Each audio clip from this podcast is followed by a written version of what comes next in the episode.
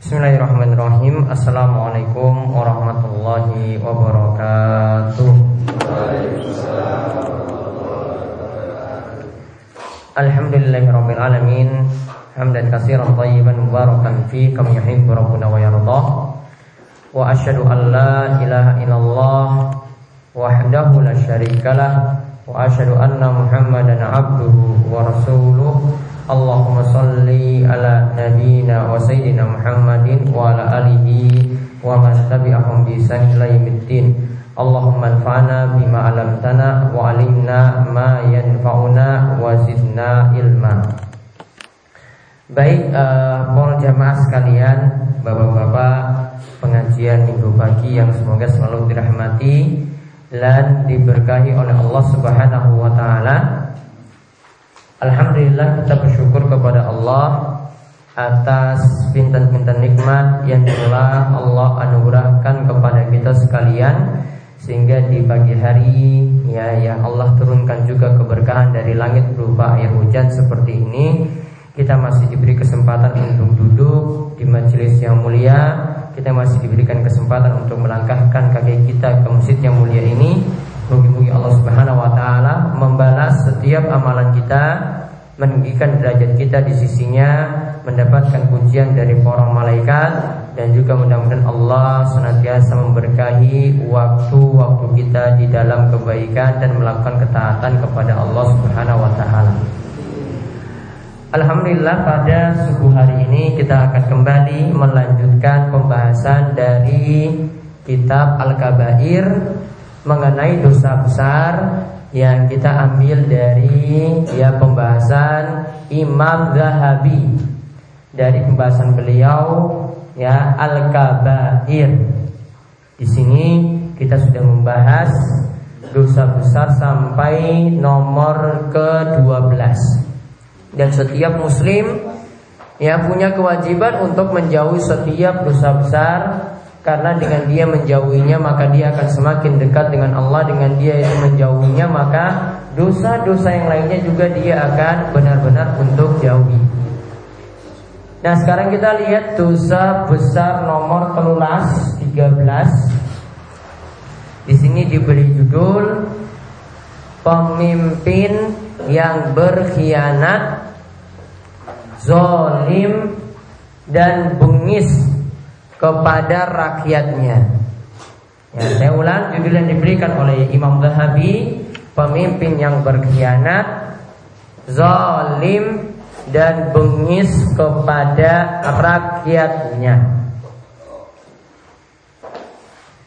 Artinya di sini beliau spesialkan atau khususkan pada seorang pemimpin yang zalim.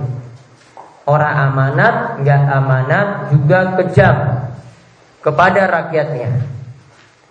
Nah, sebelum kita melihat pembahasan yang disebutkan di sini karena beliau menyinggung tentang masalah zalim, terlebih dahulu kita lihat apa yang dimaksudkan zalim dan hadis-hadis yang membicarakan tentang kezaliman secara umum. Baru nanti kita bahas tentang apa yang dimaksud dengan zalim dari sisi penguasa atau pemimpin. Nah sekarang para jamaah bisa melihat atau bisa mencatat apa yang dimaksud dengan zalim. Zalim secara bahasa artinya zalim secara bahasa itu artinya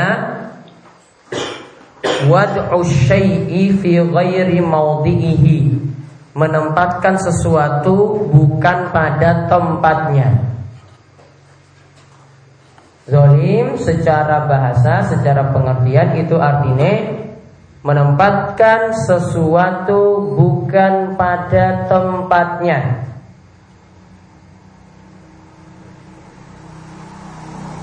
Contohnya saja misalnya bukan pada tempatnya kita tempatkan ketika seseorang itu berbuat syirik kepada Allah. Ya, berbuat syirik kepada Allah, dia tempatkan sesuatu bukan pada tempatnya. Harusnya ibadah itu hanya boleh untuk Allah. hanya boleh kita tujukan kepada Allah Subhanahu wa taala. Ibadah ini hanya kita serahkan pada Allah, murni untuk Allah. Kalau orang itu ibadahnya misalnya sembelihan, misalnya tumbale ya atau ibadah sholatnya, ibadah puasanya, sedekahnya, dia tidak kasih ke Allah, tidak berikan kepada Allah. Namun salah tempat diberikan kepada kubur wali diberikan kepada orang soleh sing wis mati. Diberikan kepada jin-jin diberikan kepada penguasa laut menurut dia. Maka kalau salah tempat seperti ini harusnya kan ibadah tadi hanya untuk Allah. Namun diberikan kepada selain Allah itu disebut zalim. Maka zolim ini dalam Al-Quran tentang kesyirikan Allah sebut ya mengenai perkataan Luqman. Ya, Luqman ini orang sing soleh, orang sing soleh yang hidup di zaman dulu dan dia termasuk orang hitam berkulit hitam. Termasuk nanti yang berkulit hitam juga Bilal bin Abi Robbah. Termasuk juga di sini ya Luqman Al-Hakim dan penyebutannya secara khusus dalam surat Luqman. Jadi Bapak-bapak bisa lihat di awal-awal surat Luqman itu ada nasihat Luqman kepada anaknya. Nah, di antara nasihat Luqman kepada anaknya, dia katakan pada anaknya, "Ya bunayya, inna syirka la zulmun azim." Wahai anakku, ingat baik-baik yang namanya syirik itu termasuk kezoliman. Ingat disebut apa? Zolim. Kezoliman yang bagaimana? Kezoliman yang paling-paling besar. Kenapa kok sampai disebut zolim? Kenapa tadi dia menempatkan sesuatu itu salah? Menempatkan sesuatu itu salah. Harusnya dia tempatkan ini ibadah itu untuk Allah, kok dia berikan kepada selain Allah. Contohnya lagi zolim. Menurut pengertian bahasa di sini, yang dimaksudkan dengan zolim itu adalah seperti berbuat zina. Yang kemarin kita bahas, ini juga zolim. Kalau orang itu selingkuh, Berarti dia telah menempatkan sesuatu yang bukan pada tempatnya. Harusnya syahwatnya, hawa nafsunya dia salurkan untuk istrinya. Namun kok dia berikan pada tetangga? Kok dia berikan kepada wanita lain yang tidak halal? Kok dia berikan kepada seorang pelacur misalnya? Maka ini berarti juga berbuat zalim. Dan zolim dari pengertian ini bisa kita katakan Zolim itu ada dua macam Zolim itu ada dua macam Yang pertama Berbuat zolim kepada Allah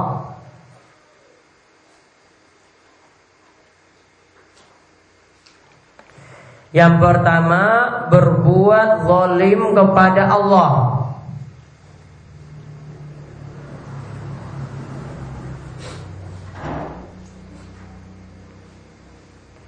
Yang kedua berbuat zolim kepada sesama manusia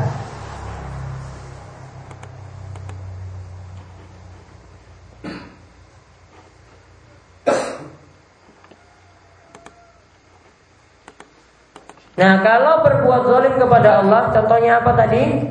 Syirik Ya, Contohnya adalah syirik Karena dia menempatkan sesuatu ibadah itu bukan pada tempatnya kalau contoh berbuat dolim kepada sesama jadi contohnya apa? Zina, selingkuh. Karena dia menempatkan syahwatnya bukan pada tempatnya. Harusnya dia salurkan kepada yang halal. Atau Nabi SAW sebutkan ya tentang masalah sodako sodako di sini tidak menggunakan harta. Nabi SAW katakan wa fi bud'i ahadikum sodako. Hubungan intim kalian dengan istri kalian adalah sodakoh. Hubungan intim kepada istri kalian itu adalah sodakoh. Ya, biasanya sudah kau keneki setiap malam minggu. Mau malam Senin, ya toh pas pulang buruh ya toh, ya toh Pak Mandor, ini sudah kau terus. Ya. Bahkan mungkin ada yang kasih ancaman-ancaman lagi. Ini loh, lihat. Kalau seorang istri tidak memenuhi permintaan suaminya sampai suaminya itu muring marah, maka malaikat akan melaknatnya sampai subuh. Wakil dalil pertama, Wah istri waduh. Terus yang kedua pakai dalil kedua lagi. Ya, siapa yang tidak, siapa yang menyakiti suaminya di dunia, maka nanti bidadari surga akan ya mengatakan ini suamimu itu cuma untuk sementara waktu bagimu di dunia. Nanti di akhirat nanti dia menjadi bagian dari kami. Bidadari bidadari surga. Jadi kalau menyakiti hati suaminya katanya, ya dia nanti uh, akan membuat bidadari itu bidadari surga itu cemburu. Muring pada istri dari suami tersebut. Dia pakai dalil seperti itu lagi. Ya, jadi seenaknya saja suami pakai da dalil. Saya harusnya ditanyakan terlebih dahulu, kamu bisa masuk surga apa enggak? Ya, pada suami itu harus tanyakan dulu kamu bisa masuk surga apa? Tidak, baru bilang dapat bida dari jangan dulu bilang wah saya nanti bidadari nanti cemburu loh kamu nanti ya kalah dengan bidadari surga nantinya nah, kadang memakai dalil seperti itu ya tidaklah tepat pokoknya intinya Memang istri harus memenuhi permintaan suami namun tetap melihat kondisi bagaimanakah ya permintaan tersebut itu ditunaikan. Jadi intinya di sini kita kembali ke masalah zalim. Zalim itu artinya apa? Menempatkan sesuatu bukan pada tempatnya. Bentuknya ada dua kepada Allah dan kepada sesama.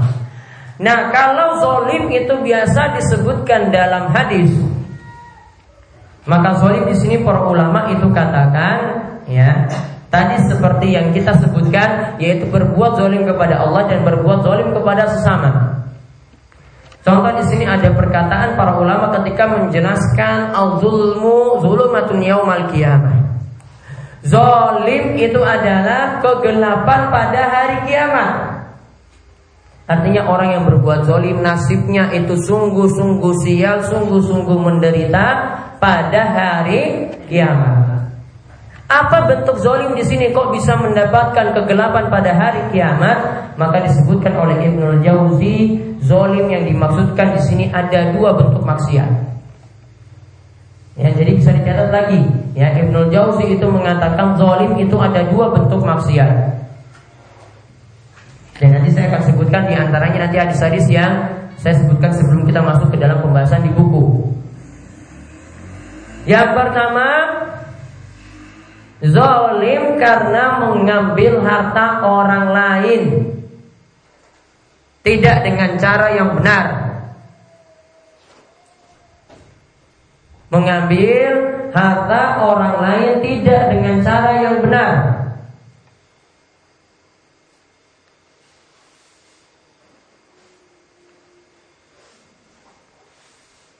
Contohnya di sini misalnya tidak amanat dalam memegang harta.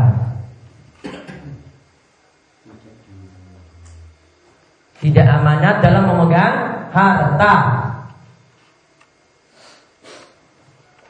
Suatu pujian yang Allah itu berikan Rasulullah SAW itu berikan itu kepada bendahara seng amanat.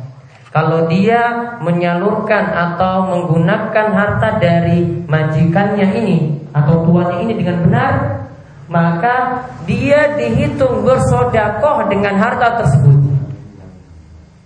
Nah, kebanyakan atau sebagian bendahara, perhatikan, sebagian bendahara itu ada yang tidak amanah dalam menggunakan uang kas uang kasnya itu dipakai dulu tanpa minta izin dari rombongan, tanpa minta izin dari yang punya uang, tanpa minta izin dari ketua, dipakai ketika sudah habis bingung. Ya, ini pernah ada pengaduan ke saya, ya, langsung ada anak sekolah jadi bendahara. Nangis-nangis ke sini, ya, dia itu pegang uang untuk study tour. Terus uangnya di PDW pakai terus pakai terus orang sadar entek 500 ribu. Ya entek 500 ribu. Dia bingung.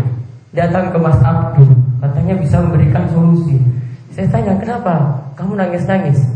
Iya, saya pakai uang study tour, saya itu bendahara, ya, tak terasa itu habis, Mas. Sekarang ini hari ini katanya dituntut harus kembalikan. Bingung dia. Ya, dia itu benar-benar bingung. Antinya iki sing siji didol. Ya, sing siji didol. Nah, masalahnya kalau simboknya itu pulang, ya simboknya lagi buruk. Tahu ini antinya didol kan pasti marah. Paling 150 Berarti masih lunas 150 tadi. Sisanya lagi ya 350 dia harus cari.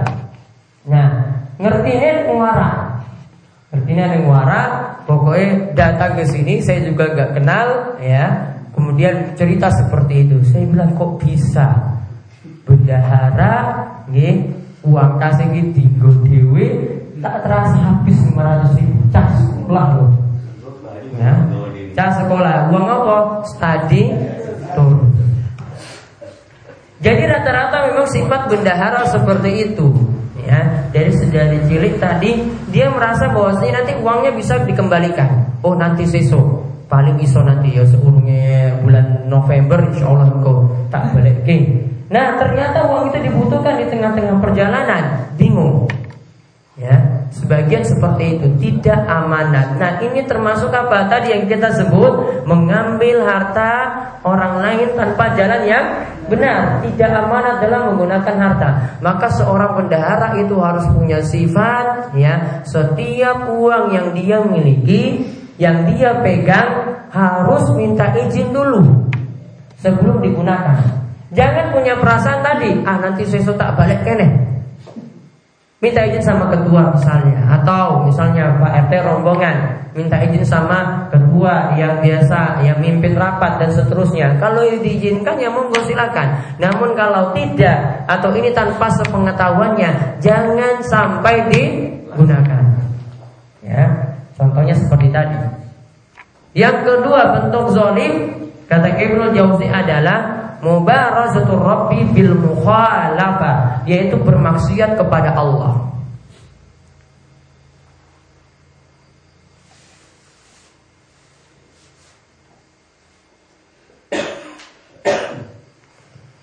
Dan maksiat seperti inilah yang nanti jadi kegelapan pada hari kiamat Yang tadi Nabi SAW sebut Az-zulmu zulumatun yaumal kiamat Zolim itu nanti akan menemui kegelapan pada hari kiamat. Ya, jadi yang kedua, zolim itu bentuknya apa? Maksiat. Setiap maksiat secara umum itu artinya orang itu menempatkan sesuatu yang bukan pada tempatnya. Seharusnya wa nafsunya itu ditundukkan untuk taat kepada Allah Namun karena tidak bisa ditahan dia berbuat maksiat Tadi contohnya selingkuh Ya, dengan maksiat tadi dia juga tidak bisa menundukkan hawa nafsunya. Akhirnya ya dia biasanya tadi tidak amanat. Ini terhadap sesama. Ya, dan namanya maksiat lagi bisa membuat seseorang itu tidak menjaga lisannya atau omongannya. Harusnya lisannya itu digunakan untuk berzikir. Harusnya lisannya itu kata Nabi SAW, ya, la yazalu lisanuka rotban min zikrillah. Hendaklah lisanmu itu selalu basah Rotban itu artinya basah Maksudnya selalu digerakkan Digerakkan untuk apa? Untuk berzikir pada Allah Kalau lisannya iki orang tepat Digunakan untuk ngomongin orang terus Ya, digunakan untuk menfitnah orang terus. Berarti dia menggunakan lisannya bukan pada tempatnya, maksiat. Itu masuk kategori mak maksiat dan ini termasuk perbuatan zalim. Nah, di sini saya sebutkan beberapa hadis. Sebelum saya masuk di buku, beberapa hadis yang menunjukkan ini perbuatan zalim. Sehingga kita membuat kita itu takut untuk melakukan kezoliman apa pun baik kepada Allah maupun terhadap sesama.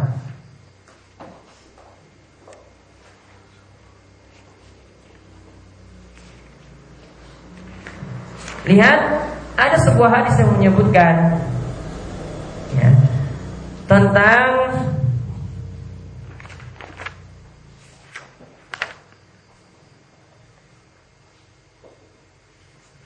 suatu bentuk kezaliman cuma gara-gara lisan dan tangan, cuma gara-gara omongan dan tangan.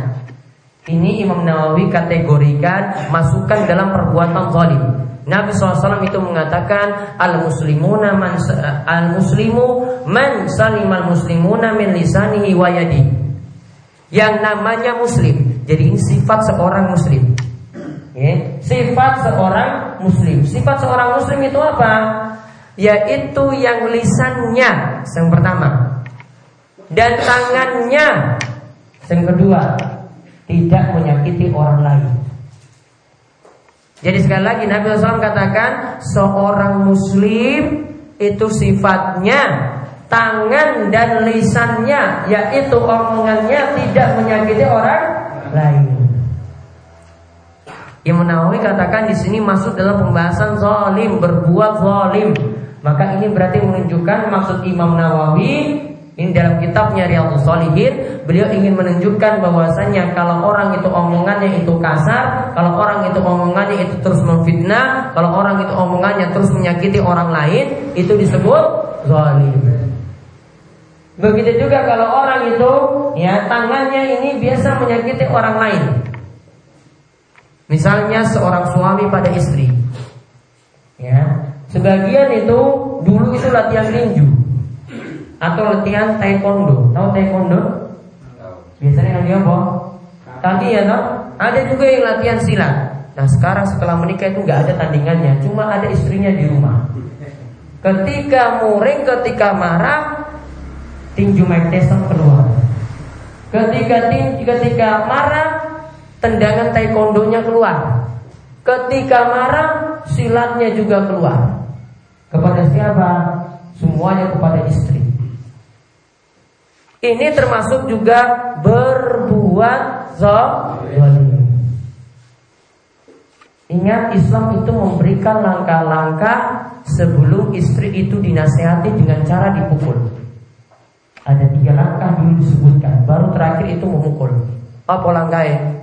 Yang pertama, kalau istri itu durhaka, istri tidak mau taat. Yang pertama, dinasehati.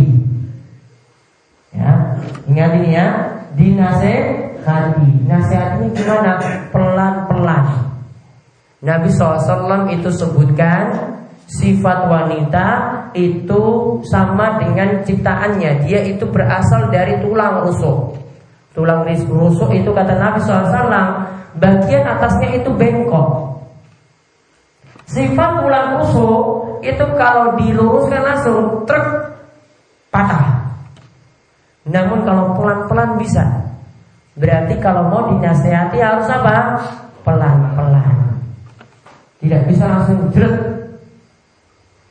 Nabi SAW sebutkan namanya tulang rusuk kalau diluruskan langsung maka bisa langsung patah. Namun kalau dibiarkan artinya tidak dinasehati ya sudah seperti itu masih tetap dalam keadaan bengkok. Makanya berarti apa? Nasihati dengan cara pelan-pelan. Uang jajan terlalu berlebihan. Ya biasanya di KI 500 ribu setiap bulan. Ya kan kalau mungkin misalnya seminggu ya Seminggu misalnya 100 sekat misalnya.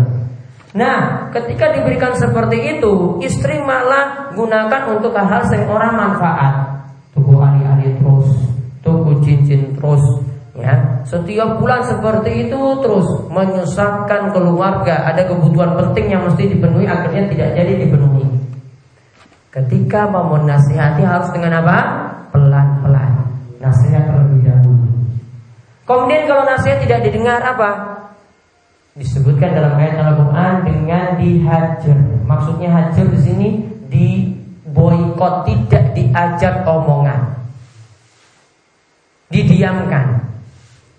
Kalau dinasehati nggak mau dengar maka apa? Didiamkan. Diamkan ini para ulama menyebutkan bagi berbagai macam bentuknya. Ada yang sebutkan masih satu ranjang, namun istri dapat bokong. Ya, ketika tidur berdampingan tapi istri dapat bokongnya. Jadi misalnya sing suami ini kepalanya iki nenglor, istri itu ke selatan misalnya. Bokongnya dapat. Itu namanya mau hajar. Ada juga yang sebutkan mas satu kamar tapi pisah ranjang. Suami di atas, istri di bawah atau sebaliknya. Istri di atas, suami di di bawah. Atau mungkin pisah kamar saja, tapi masih dalam rumah. Ingat, ini tidak boleh keluar rumah. Jadi nggak ada yang namanya orang ngajak omongan itu langsung pisah, nggak ada. Islam tetap masih memerintahkan di dalam rumah. Bahkan dalam masalah cerai, dalam masalah pegat, tetap masih di dalam rumah. Ini berlaku untuk pegat pertama, pegat kedua, ya sampai pegat ketiga. Lihat luar biasanya itu Islam. Kenapa? Sampai kok dalam masalah cerai saja kok masih dalam rumah Karena kalau dalam rumah nanti masih bisa kembali Suami masih mikir? Mikir Namun biasanya yang ada di tengah-tengah kita itu Biasanya langsung diusir dari rumah atau suami yang minggat Ya, ini tidak boleh sebenarnya dan ini kalau ini terjadi biasanya yang terjadi adalah Ya, ketika cerai cinta pun bersemi. Artinya apa?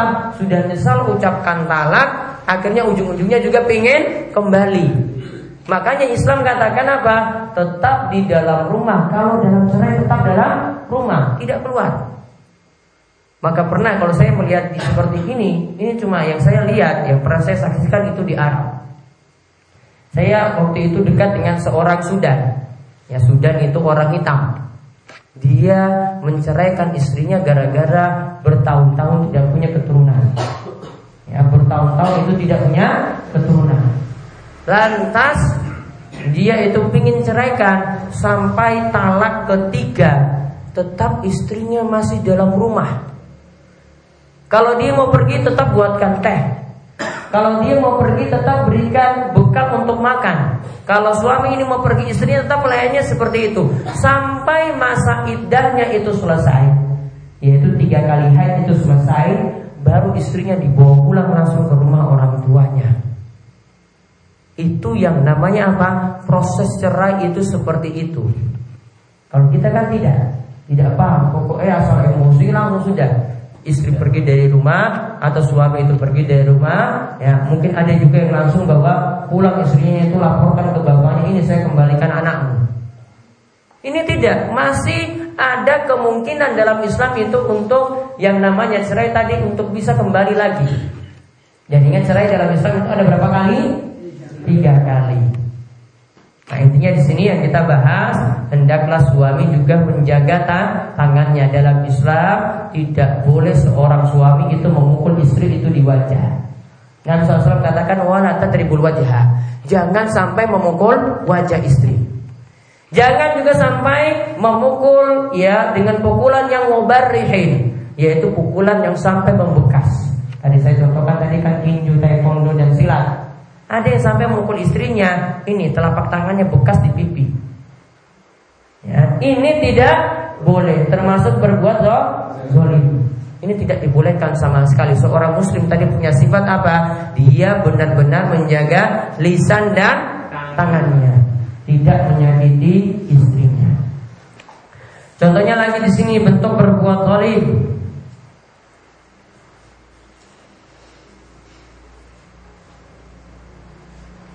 Yaitu disebutkan dalam hadis yang lainnya tentang orang yang yang mengambil harta tidak dengan cara yang benar. Ada sebuah hadis dari Umar bin Khattab ketika terjadi perang Khaybar. Ada sekelompok orang dari sahabat-sahabat Nabi SAW datang pada beliau. Mereka kemudian berkata, si fulan itu mati syahid. Mati syahid itu artinya mati ketika di medan perang. Si Fulan juga mati syahid. Akhirnya mereka menyebutkan nama seseorang Lalu mereka berkata Fulan itu pun juga mati syahid.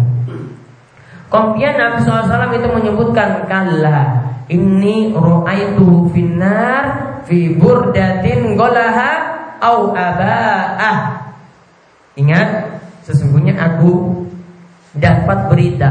Aku melihatnya itu berada di neraka karena sebuah baju burda, sebuah baju kurung dia sembunyikan saat berada di peperangan.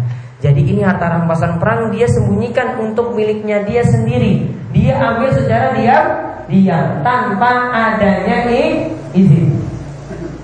Ini Imam Nawawi bawakan hadis ini juga ketika menyerah menjelaskan tentang masalah zalim.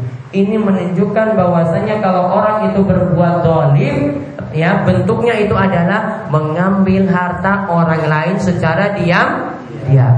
Maka ini yang seperti kita sebutkan tadi, salah satu bentuk zalim itu adalah mengambil harta orang lain dengan cara yang tidak benar. Contohnya lagi, ini ada hadis ya yang menyebutkan tentang orang yang muflis, tentang orang yang bangkrut, kebaikannya kebaikannya itu habis gara-gara dia berbuat zalim. Disebutkan dalam hadis Abu Hurairah bahwasanya Rasulullah SAW itu mengatakan, "Atadruna mal muflis?" Apakah kalian tahu apa itu muflis? Apa itu keadaan yang bangkrut? Bangkrut itu apa? Maka ketika itu para sahabat tahunya. Kalau kita tahunya bangkrut itu apa? Gak punya uang apa-apa, usahanya bangkrut. Maksudnya itu. Maka para sahabat juga jawabannya sama. Al muflisu fina mana dirhama wala mata. Orang bangkrut itu tidak punya uang dirham dan tidak punya juga harta. Namun ternyata Nabi SAW tidak mengatakan muflis orang yang bangkrut seperti itu. Lihat orang yang muflis kata Nabi SAW seperti ini. Orang yang bangkrut kata Nabi min ummati dari umatku yaitu mayyati yaumal kiamah. Orang yang datang pada hari kiamat bisolatin dengan membawa amalan sholat Bisiyamin dengan membawa amalan puasa. Bizakatin dengan membawa amalan zakat. Sholat dia bawa. Rajin sholat berarti. Puasa juga dia bawa. Berarti rajin puasa Bahkan puasa-puasa sunnah. Kemudian dengan zakat Berarti dia juga memperhatikan zakat. Wa ya'ti wa qad syatama wa qadhafa hadha wa akala mala hadha wa safaka dama fayu'ta hadha min hasanatihi. Wa hadha min hasanatihi. Orang ini walaupun rajin sholat walaupun rajin puasa walaupun tunaikan zakat namun sayangnya dia pahalanya itu habis gara-gara suka zolimi orang lain. Kebaikannya itu habis terbayar itu gara-gara suka mencaci maki, suka menuduh, menfitnah, suka makan harta orang lain. Dia pernah membunuh orang lain dan dia juga pernah memukul orang lain. Akhirnya kebaikan-kebaikannya ini diserahkan pada orang yang dia zolimi. Maka hati-hati ketika membicarakan orang, memfitnah orang, kebaikannya itu habis. Jadi kalau dia sholat, tinggal dia setor aja setiap hari. Ini kebaikannya untuk orang yang dia fitnah. Kalau dia itu ya puasa terus juga menfitnah atau menjelekkan orang, ini amalan puasa tinggal disetor kepada orang yang dia sakiti, orang yang dia fitnah. Jadi orang yang difitnah itu jangan khawatir. Kenapa? Tiap hari dapat transfer pahala gratis tanpa diminta. Lihat di sini nggih, orang yang disakiti, orang yang dizolimi, orang usah khawatir. Setiap hari dia dapat apa? Transfer pahala gratis. Dapat terus loh. Orang lain itu sholat, dia sakiti kita, pahalanya ditarik ke kita. Puasa, pahalanya ditarik ke kita. Zakat, pahalanya ditarik ke kita lagi. Jadi malah kita itu ketika dalam keadaan tersakiti tersebut malah seharusnya kita senang. Kenapa? Dapat transfer pahala gratis. Lalu dikatakan di sini kemudian pahalanya diberikan kepada orang-orang yang telah dia zolimi jika kebaikannya sudah habis, sedangkan kesalahan-kesalahan yang belum terbayar, akhirnya dia dapat dosa dari orang tersebut. Dosa ini ditransfer ke dia. Dosa ini ditransfer kepada orang yang sakiti, orang yang memfitnah. Jadi dosa kita akhirnya juga berkurang. Dapat pahala atau tidak, kita transferkan dosa kita. Maka walaupun dalam keadaan tersakiti seperti itu, terfitnah seperti itu, dituduh macam-macam seperti itu, orang sah sedih. Kenapa? Kita dapat transfer pahala gratis atau dapat ya dikurangi dosa secara gratis karena kita disakiti ketika itu. Maka akhirnya orang muflis tadi kata Nabi SAW di akhir hadis, summa turiha finnar Kemudian orang tersebut dilempar di dalam neraka. Berarti ini menunjukkan kepada kita para jamaah sekalian, kita itu mesti bersabar. Kalau sabar ketika disakiti, kalau sabar ketika kita itu diambil hartanya, kalau sabar ketika difitnah, maka kita akan dapat limpahan pahala atau tidak dosa kita dikuber berkurang. Dan ingat orang yang ikhlas Sebagaimana dikatakan oleh Zunnun, seorang ulama di masa silam, orang yang ikhlas kalau dia itu dicela, dia itu dijelekkan, tidak pernah dia bersedih. Dan ketika dia dipuji juga tidak membuat dia itu sombong. Itu orang yang ikhlas. Artinya ketika dipuji atau ketika dijelekkan itu sama saja. Zunun itu katakan kalau ketika dipuji dan ketika difitnah itu sama saja.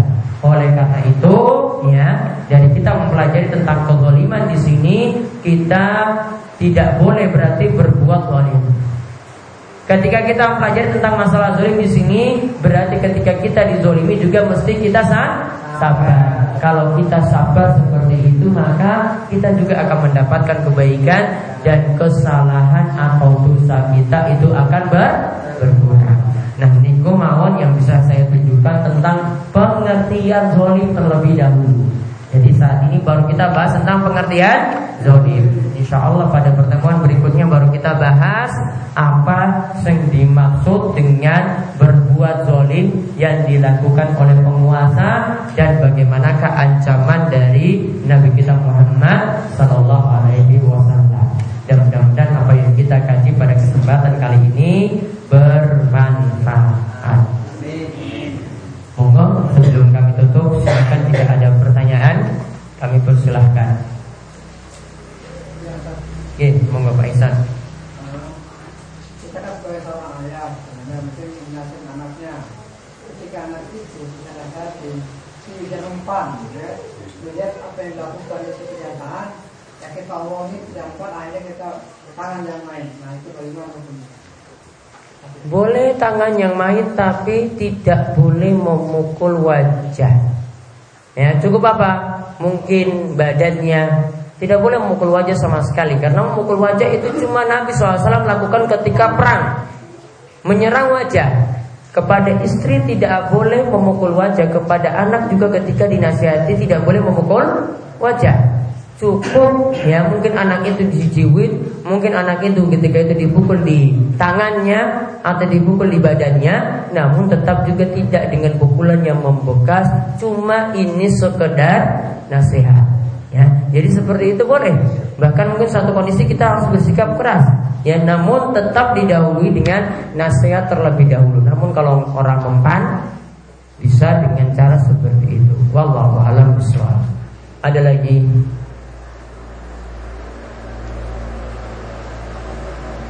Pak Soyo. Betul-betul cukup. Ya jadi tadi kita bahas tentang masalah kezaliman yang mudah-mudahan yang kita pelajari tadi semakin membuat kita semakin dekat dengan Allah Subhanahu wa taala, mendekatkan diri kita kepada Allah dan mudah-mudahan Allah menjauhkan kita dari berbuat zalim, kita tidak disakiti oleh orang lain atau kalau kita disakiti kita dibekali dengan sifat sabar dan mudah-mudahan kita menjadi benar-benar orang yang terselamatkan dari berbuat zalim kepada orang lain atau yang lebih-lebih kepada Allah Subhanahu wa taala.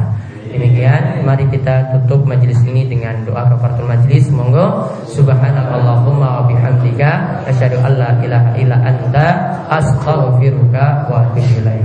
Ya, Assalamualaikum warahmatullahi wabarakatuh. Waalaikumsalam warahmatullahi